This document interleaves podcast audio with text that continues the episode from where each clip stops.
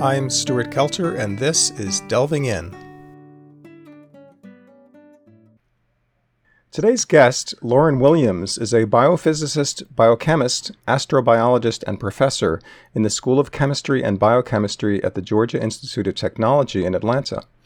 His research passions include the structural basis for macromolecular reactions, from the role of nucleic acids as targets of chemotherapeutics to the ancestral biochemistry of the ribosome during the origin of life.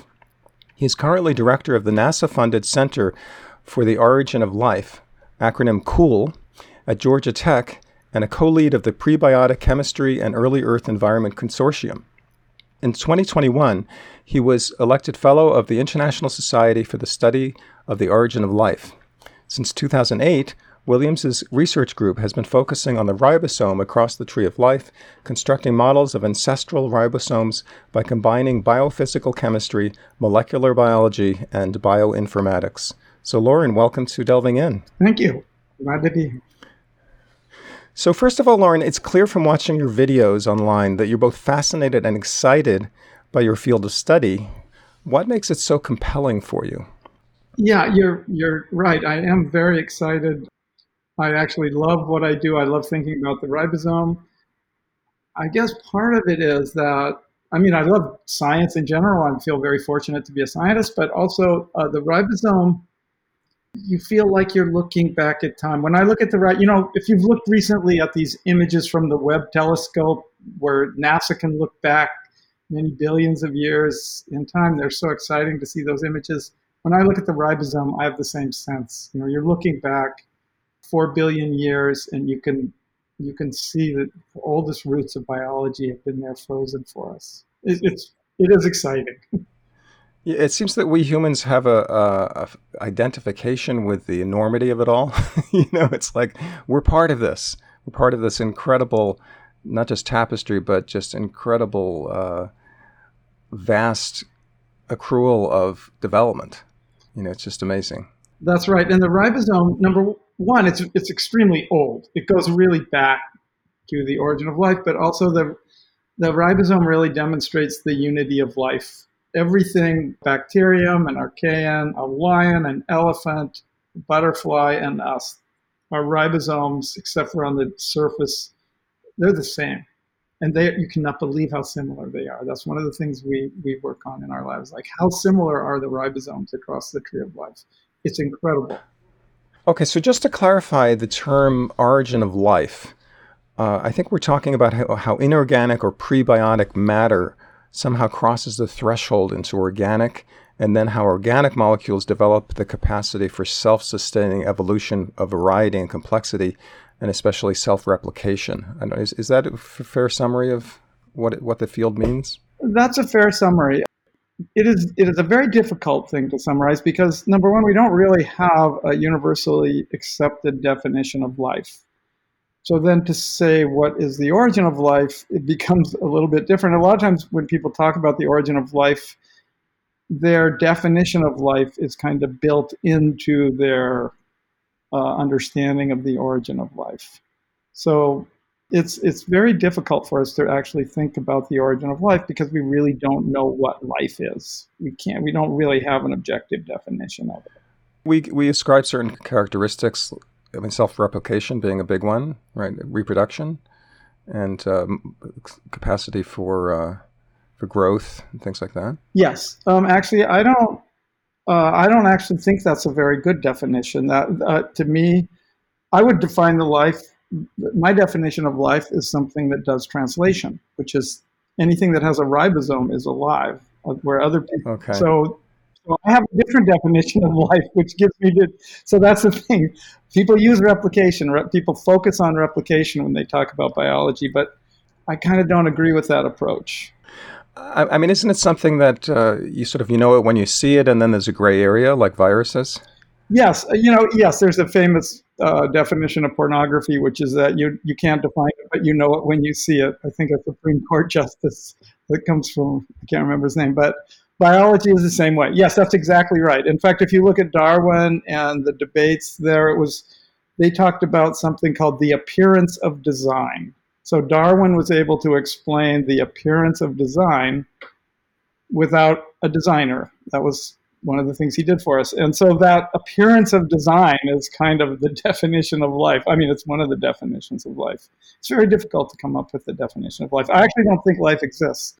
You, you wait, wait, wait, say that again? I, don't, I don't think, I mean, I think life, we know life is just chemistry.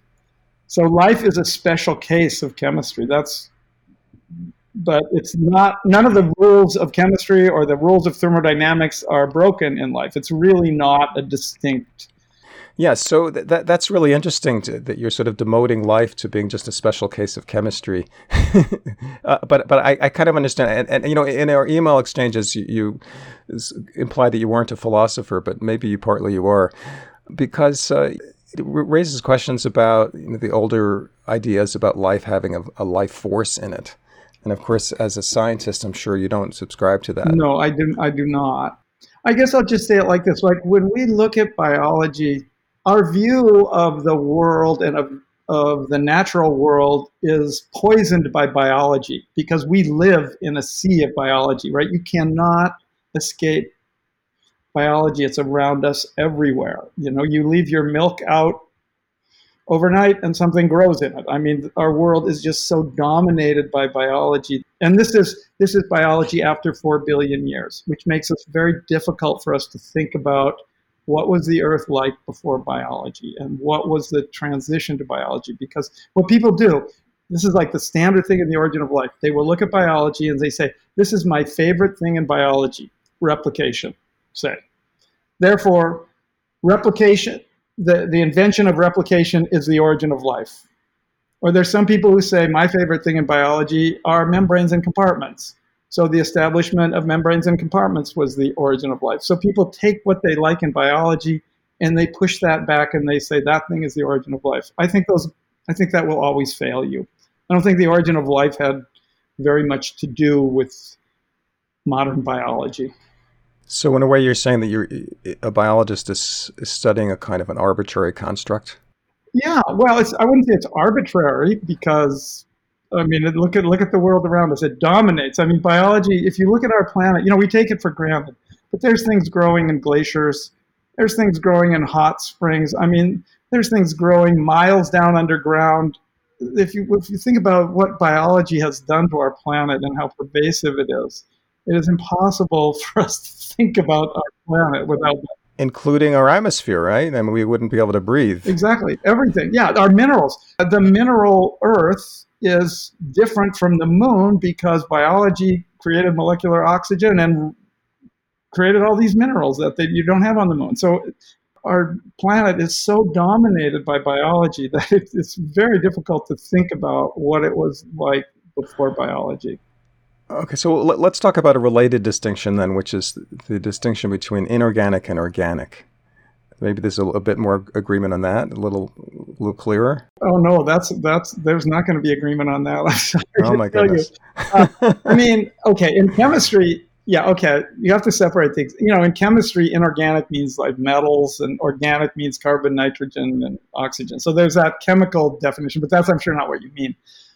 You're talking about sort of what is biology and what is not. Is that is that what what you mean by that? Well, I guess I was under the assumption that inorganic molecules are relatively simple by comparison, and organic molecules are these enormous carbon-based, totally different scale of molecules, especially when you start making proteins. Your bones are inorganic. You know, I mean, there's inorganic materials, there's minerals. Your teeth are essentially inorganic and they're very complicated. So no, that is not a distinction we tend to use. So yeah, this is what I tell you. It's very difficult to, to say that this is life and that is not life because all of those distinctions you can always find them in both living and non-living materials or what we call biotic and abiotic materials. So that's why it's, all, it's almost impossible to, to define life. All right, let me, let me give one more try. I mean, it seems that even though maybe the dividing line is not so clear, that uh, if a molecule is enormously large, there's a good chance that it's organic. So, for instance, proteins, I understand, are made up of 300 to 1,000 amino acids, and, and the ribosomes, which we'll talk about in a minute, have uh, a molecular weight of a million. I mean, just incredible sizes of molecules that I think if you just all other things being equal, if you found a molecule that was that large, you'd say, hey, that's, that's probably organic. Okay, well, I can tell you it is snowing polymers on Titan. You know, there's chemistry going on in the atmosphere of Titan. Uh, we and the very large molecules. In fact, Titan, there's dunes of organic material on the surface of Titan, and very large polymers. So no, that doesn't work. But uh, maybe I can maybe I can help you a little bit here. Okay, please. one of I think one of the things that defines biology, which separates it from what we call abiotic processes, is polymers, yes, but also polymers of defined sequence. This is something you do not see outside of biology. So when we talk about the sequence of DNA, you know, CGAT, et cetera, the sequence of RNA, these are large polymers of very specific sequence that you do not see outside of the biological world. And when you say specific sequence, do you mean that there's some uniqueness to it? There's variety and uniqueness? Yes. So um, you could think about, for example, DNA. It's a very, very long molecule, and it's made from four elements that link together C, G, A, and T. And the sequence of those in the polymer is what you inherit from your parents. Yeah, th- those are the genes. Those are the genes. And those genes are, are polymers with very specific sequences. You have about 3 billion nucleotides or base pairs in your DNA, and the sequence is very, very specific. And that has been tuned by evolution over billions of years. Right, and specific to the individual. Yes, or specific to the organism. It depends on specific to, yeah, at some level there's specificity, right. And that's something you do not see in the abiotic as far as you know that that was what we could call in nasa we could call that a biosignature if we see that on some other planet doesn't matter what the polymer is. If we see long polymers of specific sequences, we would say, oh, there's got to be something alive here. All right. So, so the first step in the origin of life, which I, I feel like I'm going to be obligated to put quote marks around it, uh, not the one studied in your lab, uh, uh, involves the spontaneous formation of organic molecules such as amino acids, right, the building blocks of proteins, from elements that are presumed to have been present in the early Earth four to five billion years ago things like water, methane, ammonia.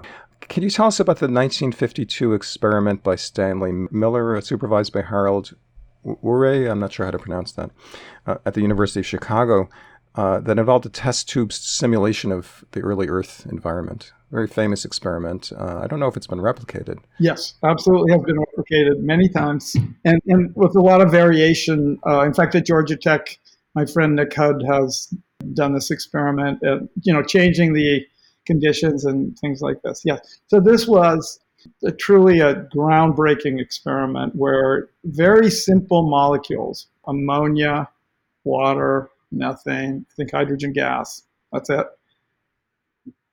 Essentially, you heat it gently and you they have what's called simulated lightning, which is called the spark discharge, and that produced amino acids. I think uh, Miller detected, I think, maybe eight amino acids. I can't remember, but people have gone back and looked at his, some of his old experiments with modern analytical techniques, and there's a lot of amino acids. In fact, there's there's a there's even non-biological amino acids. There's all kinds of amino acids in there. There's all kinds of very interesting molecules that are related to biology that just pop out of that experiment. So that's kind of a hint to us about the origin of life. Some of the molecules of biology are older than biology. In fact, one of the ways to say that is you have molecules in you that are that are older than biology, that are at least you know four billion years old. In a way, it's a test to see whether life can occur spontaneously, you know, without having to invoke divine intervention. Which isn't to say, you know, for sure there wasn't divine intervention, but we're not going to get into that.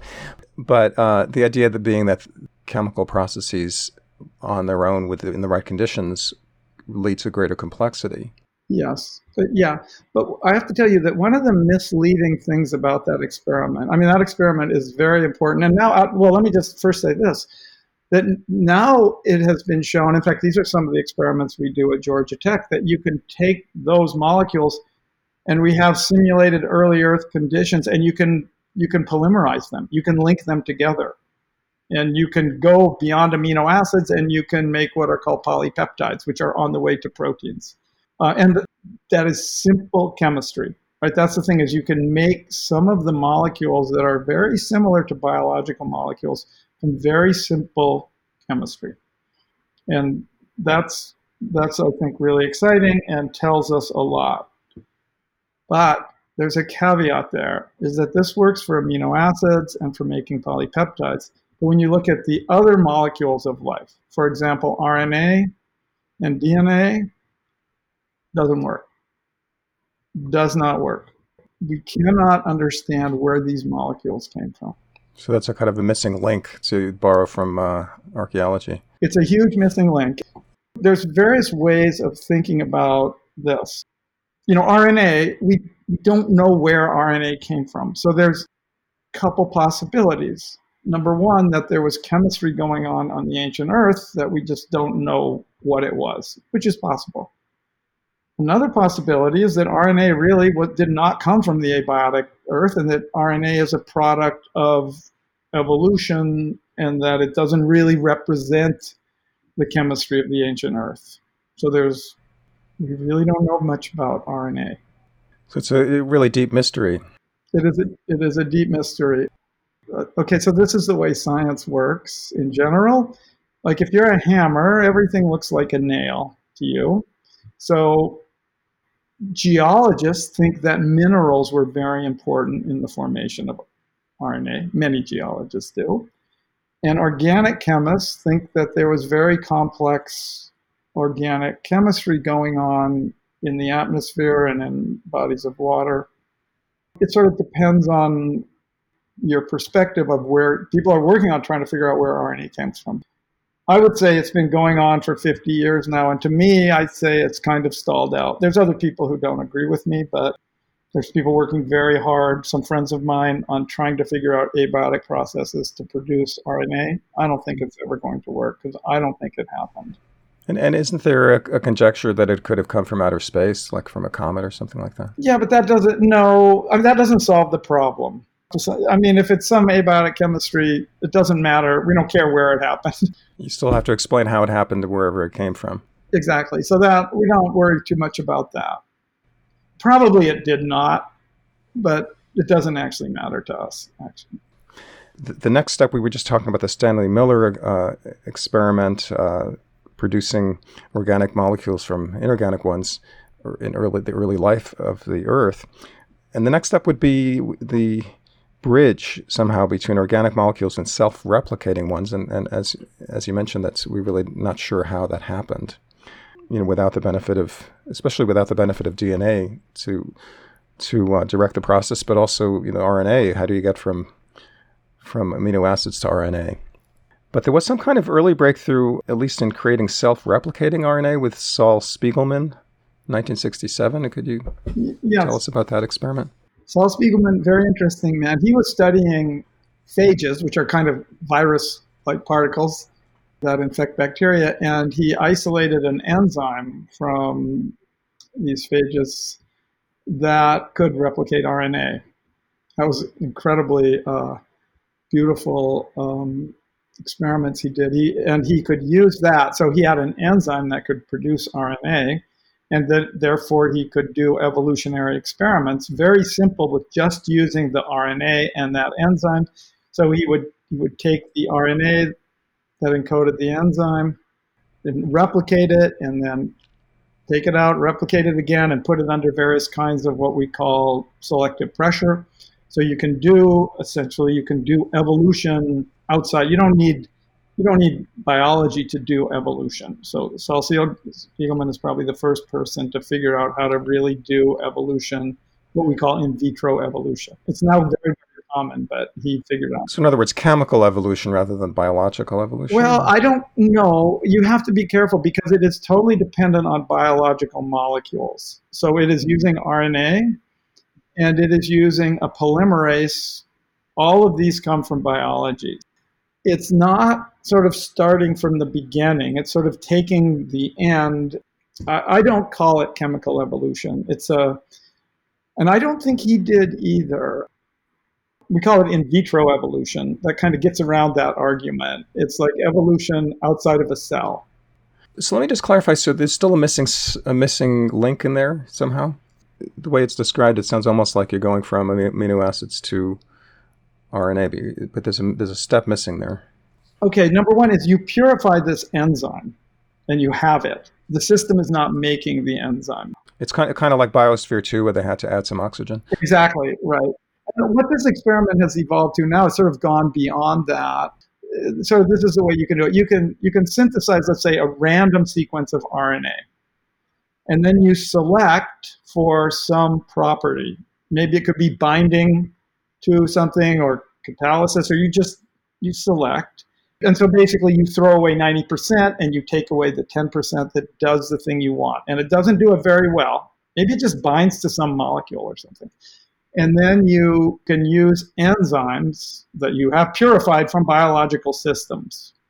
And you, you can amplify that RNA and maybe even mutagenize it and go around and do it again. And you can do it again and you can go around in circles and you can evolve RNA to do do things. There's people make money off this.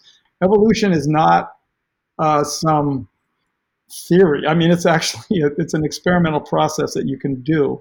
People make RNAs that have all kinds of properties, and they're used as drugs. They're used for all kinds of purposes. Well, including the recent COVID uh, vaccine. No, wasn't that an RNA vaccine?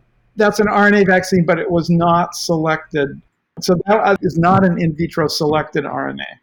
But um, I'm sure these, these, these companies are using uh, in vitro selection to do all sorts of things. And, just to clarify for any listener who doesn't have a chemistry background, uh, RNA is, is like a single strand of DNA. Essentially, it's a, it's a single helix. Okay, I'll explain it like this. They're, these are two closely related molecules, RNA and DNA. And chemically, the difference is very subtle. It's really just kind of one oxygen got stuck in there. That's, you know, there's some other things, but that's the main difference. But that difference makes RNA very different from DNA. DNA is kind of a boring molecule that forms long double helices that are really designed to store information. RNA folds, it's, it's actually not single stranded. It folds into complex structures like the ribosome, tRNA, even RNA folds, it folds. It's not just sitting there like a noodle. Um, it folds on itself, but it has very different properties from DNA. Very different properties. This is one of the things that biology can do for you. It's the, the chemical difference between RNA and DNA is so small, and yet the properties of RNA and DNA are so different. It's, it's actually mind boggling if you think about it. And I don't know if this is a good analogy, but I'm thinking about the uh, young children's game of magnets balls and you make structures out of them, and then depending on what attracts to what, you get all these weird shapes out of it. That's not a bad.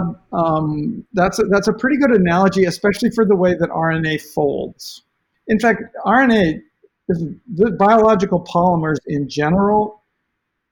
You have a very hard time just studying them as if they are not folded. They just everything folds. It wraps up on itself if you try to make any random piece of RNA, it's going to fold into something. And the same thing for protein. These molecules are just, we call them sort of masters of assembly. They just assemble in fantastical ways, and it's just built into the molecule.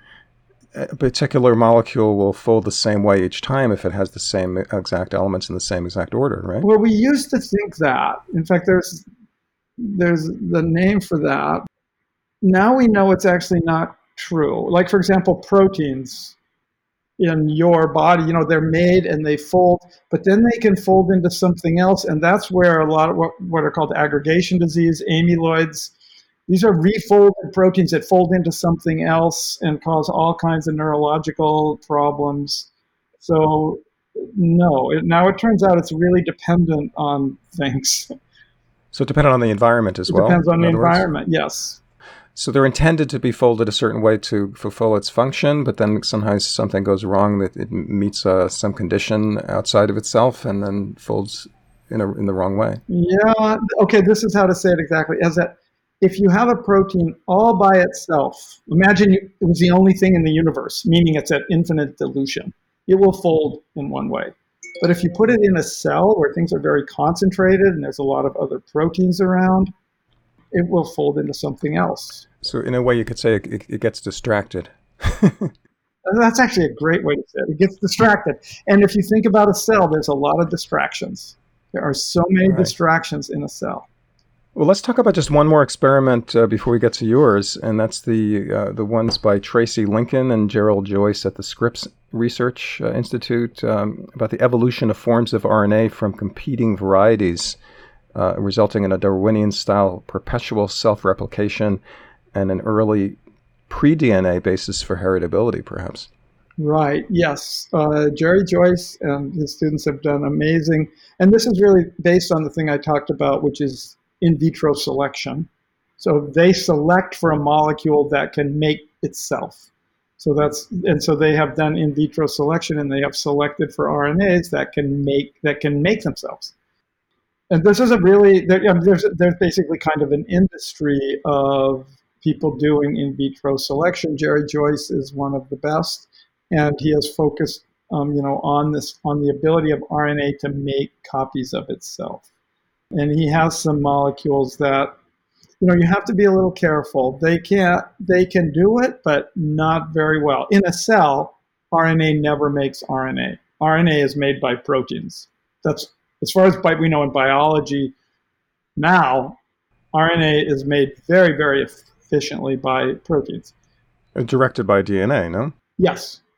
But the proteins make the RNA. But what the idea of the RNA world is that RNA was once there was no protein, and RNA made copies of itself. So this is a sort of a test of the prediction of the RNA world model that RNA should be able to replicate itself even though in, in real biology now there's no examples, we can't find any evidence in phylogeny for this process. It's a conjecture that before DNA based life forms, there was somehow at least chemical evolution of RNA that maybe somehow led to DNA. Right, not just DNA, but before protein. Before protein is really the, the way to think about it. Because in a modern cell, most catalysis is done by protein. But RNA can do catalysis. It's not as good at it as protein, but the idea was that in this model, I mean, this is a model, and you have to be careful. It's not, we don't know it, that it's correct, but in this model, there was no protein, and RNA replicated itself. Right, and protein, of course, is is kind of the building blocks of of our bodies, and for all sorts of tasks, whether it's defense, transport, communication, storage, enzyme structure. I've read that proteins are thought of as machines in a sense. They use energy and perform functions. Proteins can do work. I mean, they do. When I'm when I'm flexing my arm, that's proteins doing work. Yeah, proteins are amazing. Right. So they're really the kind of the most important building block of our bodies. I mean, there's also fats and other things, but without proteins, we'd be in big trouble, right? We wouldn't exist. Uh, that's safe to say, yes. So, in your research, you're exploring the ribosome as a kind of living molecular fossil, I think you've described it. Um, it's akin to examining the accretion of limbs and branches of a tree. And I, I love that video that you uh, uh, pointed out to me on your website where you talk about that. And, and there's a kind of just awe, I think, in your voice when as you're describing it. Yeah, it's true. And we don't we don't know why this is, but the ribosome is the oldest thing in biology. For some reason, this is one of the ways to say it, is that evolution really cannot touch the ribosome. We don't have any evidence. And so the ribosome is fixed. That's not exactly true because on the surface there's things that happen, especially in eukaryotes, but the core of the ribosome and is fixed. So in other words, the trunk the trunk of the tree and its main limbs yes. are fixed. Uh, I, I would say, you know, you drill into that core of the tree, the oldest part of the tree, and it is fixed in time. And there's the thing we don't really understand is that why are there not other things in biology that are like this? There's a lot of enzymatic systems that are very important. There's DNA replication, right? DNA polymerases from archaea, is one branch of the tree of life, and DNA polymerase, polymerases from bacteria are right now archaea being the most uh, primitive one-celled organism. No, right? no, it's a tie between archaea and bacteria. They both no, no, just describing what archaea are. Archaea and bacteria came out of what's called the last universal common ancestor.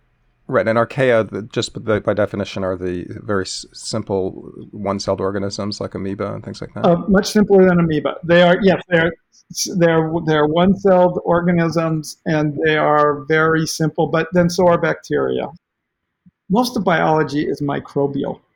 I mean, we we are fascinated with ourselves and with tigers and lions and big things, but really, if you look at most of the organisms that have lived, or you look over the length you know the billions of years of the earth or if you just look at the genetic diversity of biology and all the things that have happened biology is mostly microbes. It is it is not us it is microbes. And there's two kinds of microbes bacteria and archaea. And they both go back to the last universal common ancestor but they both have the same ribosome i mean the one thing you can say about bacteria and archaea is their ribosomes are the same in fact everything in biology has the same ribosome. It has not changed for about 3.8 billion years. Right, but just to clarify though, because I remember in your lecture you talked about how you can't really tell from, from DNA how complex an organism is, that the lungfish has 100 times more DNA than we do. Uh, plants, many plants do as well, but you can tell the difference by the size of the ribosome, that the humans have the biggest ribosome. So, so obviously there's a lot more branches and leaves. Maybe the, the trunks and limbs are the same. I just wanted to clarify that. The surface of the ribosome in eukaryotes, humans, we are eukaryotes, is elaborated compared to bacteria and archaea. And then if you look at mammals, birds and mammals, it's kind of all kinds of things are happening. Yeah, if you look at humans and chimpanzees, the ribosome is undergoing explosive growth right now. Our ribosomes are growing. it's kind of funny. I'll tell you the absolute rate. Its relative rate is very fast. It's about a nucleotide, I think, per, it's about three nucleotides per million years, which you might not say that's very fast. You think about the billions of years of life on Earth, it's actually incredibly fast. It's explosive. So uh, our ribosomes, in, you know, in a couple million years, our, our descendants are going to have larger ribosomes than we do. But that's not true for microbes. Microbe ribosomes haven't changed in three and a half billion years, and they're not going anywhere. It's something about mammals, especially warm blood, birds and mammals. Our ribosomes are growing. So you've really taken on a geological uh, time perspective, it sounds like. yeah, when you study the ribosome, you are talking about things changing on a geological scale, you know, most biology is really human biology. If you look at the NIH and, and the vast majority of people studying biology are studying human biology, you know, humans are not, we've only been here for a blink of an eye. So the kind of work I'm, I'm doing is really, it's just kind of a fundamentally different way of looking yeah, let's back up just a little bit and talk more about what the ribosome is. I, have heard it described as tiny molecular robots which make proteins, and that there are up to 10 million such robots or ribosomes in every cell and that it makes up uh, what like 25% of the mass of a bacterial cell. I don't know what it is in humans, but it's it's a huge, huge, not just hugely important, but hugely uh, s- substantial component. Ribosomes are the machines that make protein. So you can think about RNA as a little computer tape, and that gets read in by the ribosome, and then the ribosome writes out protein. So this is how what we call information gets changed into function. So information would be the RNA. So you know sometimes people say the ribosome is a transducer or a compiler, a computer compiler, where you start with the code and you turn it into something functional. So that's that's what the ribosome does. It it takes RNA and it converts it into something totally different, but under the control of the sequence of the RNA. So it's a really, it's an incredibly elaborate and sophisticated and very difficult to understand process. How this works, why it's worked, and where it came from, the evolution of it is very difficult to understand, but really exciting to try to think about.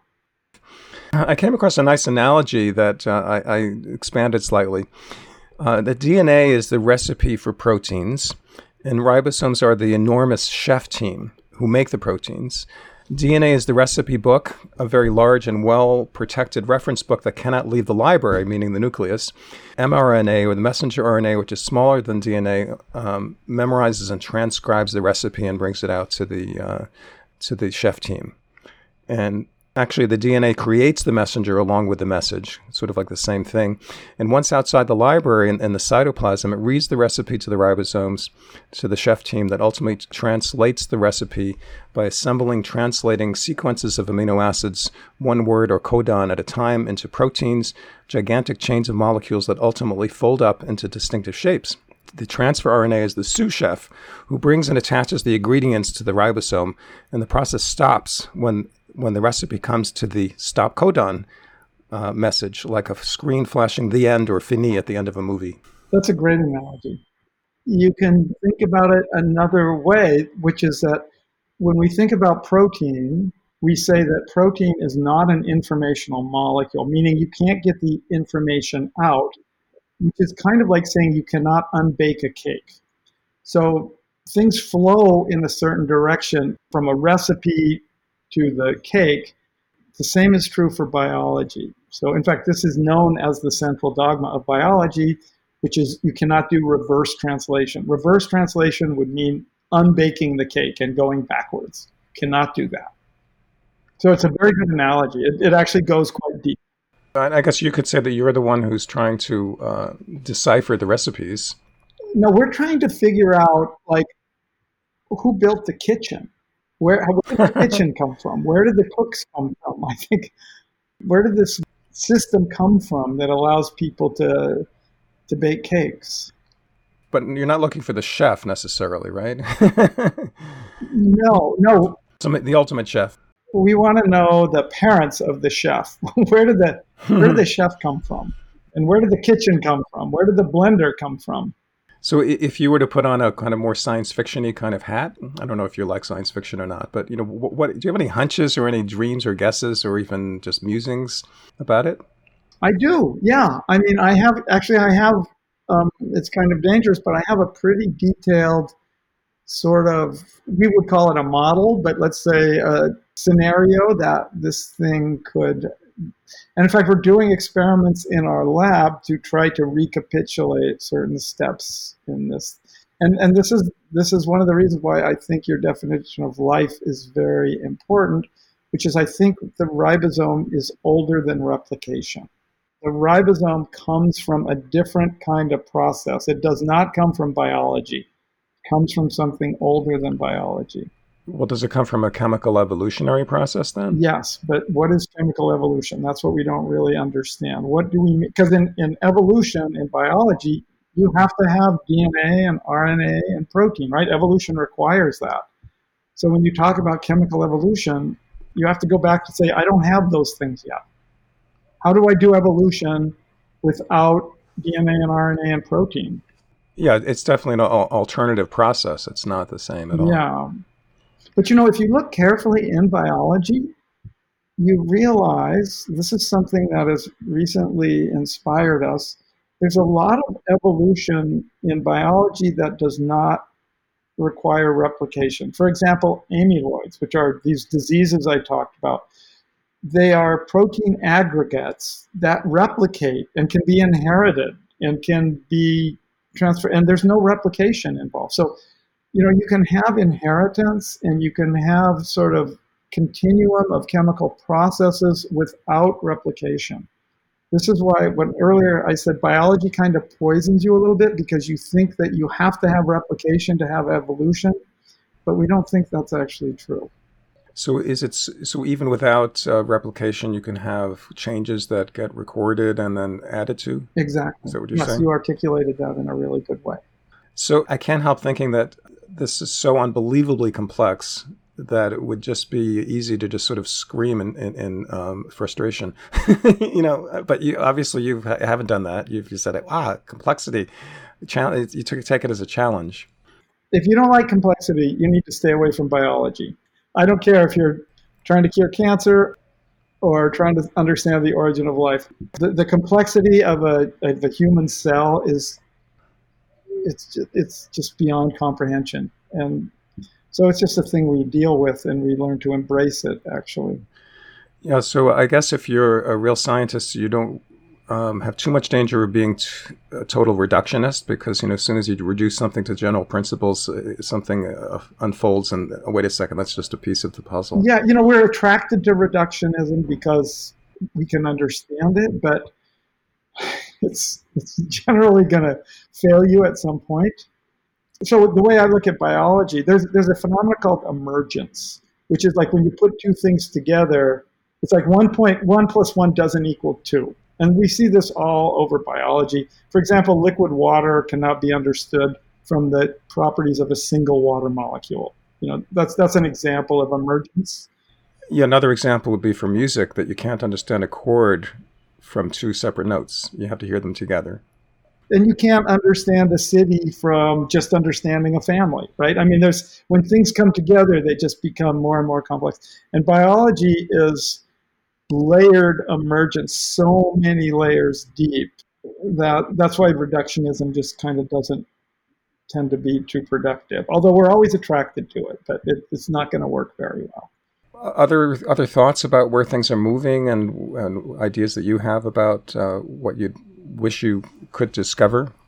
I'll just give you a little bit of sort of almost my philosophy of biology and the origin of life, sort of by analogy and which is one of the things. If you look at something like the Amazon forest, or you know, a real ecosystem, you will see that it's very complicated. You know, you have ants that take care of aphids.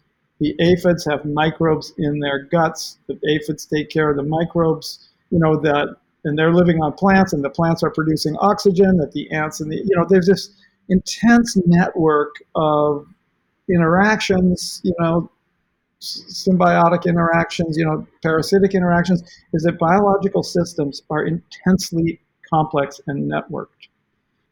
And then you look at what humans like. We like pig farms in Iowa, right? Where you take you take one thing and you basically you're you're saying I don't want biology. I want a, I want one thing living here and I want to control it. And it's very difficult, right? You got to use antibiotics and it's so difficult to fight biology. Yeah, so-called factory farming, you know, just conveyor belt. Yeah, you say, why does factory farming not? It's not going to work very well because you're trying to maintain, you're trying to fight biology. You're trying to break those networks. You are trying to say, I want all the pigs to be alike. I don't want them to get bacterial infections. I don't want them to be biological. I, you know, and biology is always going to it's going to beat you in the end. It's just a matter of how long you can delay it. So if you look at a cell, you can sort of see the same thing except it's molecules. Like RNA makes protein in the ribosome, protein makes RNA in polymerases. All these molecules, we look at the molecules in the same way that they are symbionts. That they, just like in the Amazon jungle, you have all this intense network between organisms. In a cell, you have this intense networks between molecules. And we think this really goes back to the origin of life. The origin of life was never simple. This is one, one reason I have to say I don't like the RNA world model because the RNA world model is essentially equivalent to the pig farm. It's saying that at one point things were very simple and one one molecule did everything. And I I just can't accept that. That's not how chemistry works. That's not how biology works. To me, that is not a very good model.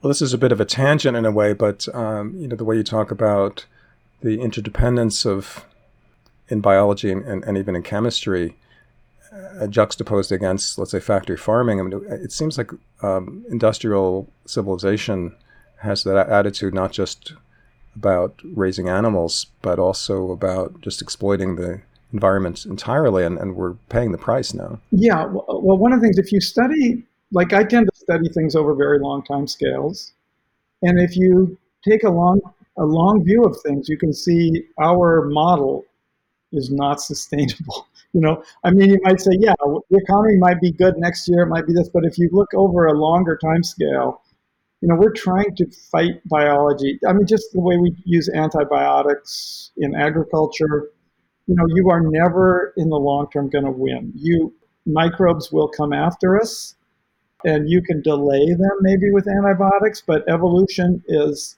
unstoppable. And that's the same thing with monocultures and with agriculture. You know, we think we're separate from the natural world and that we can make the rules, but and that we can make uh, nature serve us, Right. you know, sort of as, as if it's just raw material for us. we are part of nature. We cannot escape our connection to nature. And then, you know, we haven't mentioned climate change, but it's intimately related to biology. I mean, after all, what are fossil fuels? Where do they come from? And we're, we're taking millions and millions of years of, of um, degraded um, biological matter that's turned into fossil fuels Exactly. and putting putting it back into the atmosphere. Yes, uh, uh, fossil fuels are a good example. One of the ways we say it is carbon has been sequestered over hundreds of millions of years, and we are releasing that carbon over you know a couple hundred years. And uh, this is like, I mean, wow. Yeah, so it's not it's not that we're doing something different than what would happen anyway, but we're doing it so much faster. It's too fast for the in, the whole system to accommodate uh, Right. easily. I mean, of course, of course, the system will accommodate. It'll accommodate Yeah. by raising the temperature and melting the ice caps. Right. one of the ways to say that, you know, there are periods um, during Earth history where there has been rapid change. And generally, the consequence of rapid change is uh, mass extinction. You know, I mean, asteroids. And we are basically sort of have a synthetic way of accomplishing rapid change. It's just, you know, you, we don't want to destabilize uh, our our biosphere. It's just like a terrible, terrible idea. So, do you see your your work and the knowledge that you derive from it as as translatable into a kind of warning for, for us in a sense? You know, I can't say that, but for me, it's a if, you know if you take the if you take a long view of biology, number one, you realize that everything goes extinct essentially. The first approximation, and that and that we have been here for a blink of an eye, and that we think we own this planet, and that we uh, and this planet is for us. You know, you can just you can just see none of that is true. We are actually this is a way to think about it. I think we are temporary visitors on a microbial planet, and after we're gone, the microbes will still be here. We think we can control microbes with antibiotics and things like that, and uh, we simply cannot. We can we can manipulate them over a very short time period, but it's their planet. They own it. Yeah, one of my previous interviews was with our, a local uh, uh, astronomer, Chris Churchill, about the search for intelligent life in the universe. And w- one of the theories for why we're having trouble finding it is it could be that in most cases, intelligent life only lasts so long. And even if it was some mil- millions of years, that's a blip when, it, when you're talking about astronomical time. And then you have to have the two civilizations close enough together and coexistent in order to detect each other. I can tell you that just looking at the long history of the Earth, um, we are what what's happening here is just not sustainable.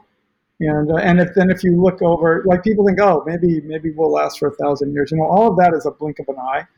Um, you know, in the current context of the history of the Earth, and so yeah, we don't- we haven't proven that intelligent life is sustainable. We certainly have not. So it seems like we need some kind of technique, scientific or otherwise, that opens up more eyes to what's going on. Yeah, we would hope. That's that's outside of my, you know, I don't I don't know. Yeah, it's really kind of it's upsetting. I mean, I get upset by it, but I, you know, I just kind of dig down into my gopher hole and keep going down there. You know. I mean, do you do you have children that you worry about their descendants? I do, I have a son, and yes, I do worry. Yes, absolutely. In fact, yeah, I worry a lot about. I, I can't imagine, you know, especially with the climate and things happening. It's just hard for me to imagine um, what what what we're doing. You know, what, what my son's life is going to be like. It's, you know, I guess you know all of us, many of us here in America, we're gonna, you know, we're richer, I suppose, and we're going to be kind of immune to a lot of the short-term things that happen Right, for a while. That uh, also is an illusion. When you look at the fall of the Roman Empire, you know, it, the Roman Empire fell, and a lot of people didn't even notice for a hundred years, right? It kind of took a while for everything to. You know. That wasn't the whole planet, though. Right, it wasn't the whole planet, but still, it, it's a it takes a long time. You know, we could already be past the tipping point and not know it. I guess there's uh, desperation measures that could be taken with um, sending up particulates into the atmosphere or creating gigantic mirrors or you know things like that. Maybe. If this was Star Trek, you just would need one one starship to you know do its thing, right? It's it's kind of like a dystopian sci-fi movie where you know you know the asteroid is coming and it's gonna well, there's just a recent movie on this and like people just won't believe you and you know it's kind of like this really this is happening yeah, so I would imagine it's easier just to focus on on your work and just yeah. you know let that stay in the background, I guess.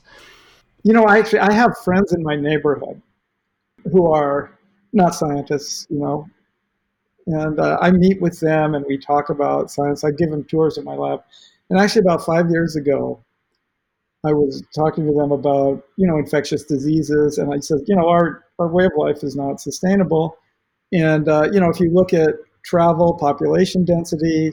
You know, effectively, we are in a bloom. Human, human, humans are in a bloom, and blooms in biology always end in the same way. I mean, they just there's only one way they end, and that is with with massive die-off. And I, I said, you guys, I don't know when this is happening, but this is going to happen. It might be in five years, it might be in 50 years, it might be in 500 years. I have no idea. But there's only one way a bloom ends, and we cannot escape that ending if we continue our bloom. And then then COVID came. And they were like, they told me, they said, you predicted COVID. And I said, actually, no. COVID is not civilization ending. I said, just wait. I said, COVID is, is a hint of how unstable our system is, but it's, it's not it. It's the end will be much worse than that. If anything, it's just a very minor warning shot. It's exactly. It, it shows you that our system is unstable and it, it, this thing cannot be controlled, right? Like China, they cut down travel, they do all this stuff, but you really you cannot control it. And Isn't it a little bit weird to to be living in the generation that first realizes how uh, possible it is to um, to face annihilation? Yeah, it's, it's it's actually it's kind of ironic. You know, we're the richest uh, civilization probably in the history of the earth. You know, here living in America, per capita income, and yet we can see the end. I mean, it's it's ironic. I, irony is dead, I guess, so you can't say it's ironic. well, do you have any uh, any last thoughts for our interview? Uh, maybe talking about what's up ne- what's up, what's up next for you. I, well, let me just say this. I have, I have one closing thought. Is that the origin of life? You know, a lot of times people say, you know, why would you study something that's not answerable? You know, why? I think that it is answerable. These are answerable questions. If you, we have ways of understanding, we have ways of recapitulating. You know, it's an experimentally based thing, and in the end, we will understand the origin of life. It's like the Grand Canyon. You know, we don't, we haven't watched the Grand Canyon form. You know, we don't we don't have a movie of the Grand Canyon being eroded by the Colorado River, but we have a very very good understanding of the formation of the Grand Canyon. And you know, that's I think a good way of thinking about the origin of life. We don't, you know, we weren't there. We don't have, but the records are there, and ultimately we will understand the origin of life, and we'll understand where we came from, or at least understand it at a, at a deeper and deeper level. And there's something something comforting about the idea that that you'll never run out of levels entirely. There's always more to understand. No, you will never. That's true. It's always moving into an onion, and you never actually get to the um, an infinite onion. but the idea that we can't really go deep into this onion, and I'll just give you an example. How do molecules evolve? We don't know, but it's a it's an answerable question, right? I mean, if if, if the ancient Earth was able to invent protein and RNA, I want to understand the process that did that, and I want to capture it and redirect it, right? And so, and there's no reason why we can't do that. So I, I, think I think ultimately the origin of life will be will be something that at some level we will understand at a pretty deep level. You're right, we will never totally understand it, but it's not an unanswerable. There's nothing inherently unanswerable about it, unanswerable about it. in comparison to other. It's like saying we'll never really understand cancer. We will never understand cancer truly, but we keep digging and digging, and we're going closer and closer and closer. Yeah, there's something marvelous and, and wonderful about the process. Yeah, exactly. So I think that we've run out of time. So thank you so much, uh, Loren Williams, a biophysicist, biochemist, ast- astrobiologist, and professor in the School of Chemistry and Biochemistry at Georgia Tech, whose research passions include the chemistry of the ribosome during the origin of life. So thank you so much for coming on to Delving In. Thank you, Stuart. Thank you for having me. So I really enjoyed it. I'm Stuart Kelter, and you have been listening to the podcast edition of Delving In originally broadcast on KTALLP, the community radio station in Las Cruces, New Mexico. Please visit our website, lccommunityradio.org, and see what KTAL has to offer. We appreciate listener donations to help us stay on the air and to continue to grow in cyberspace.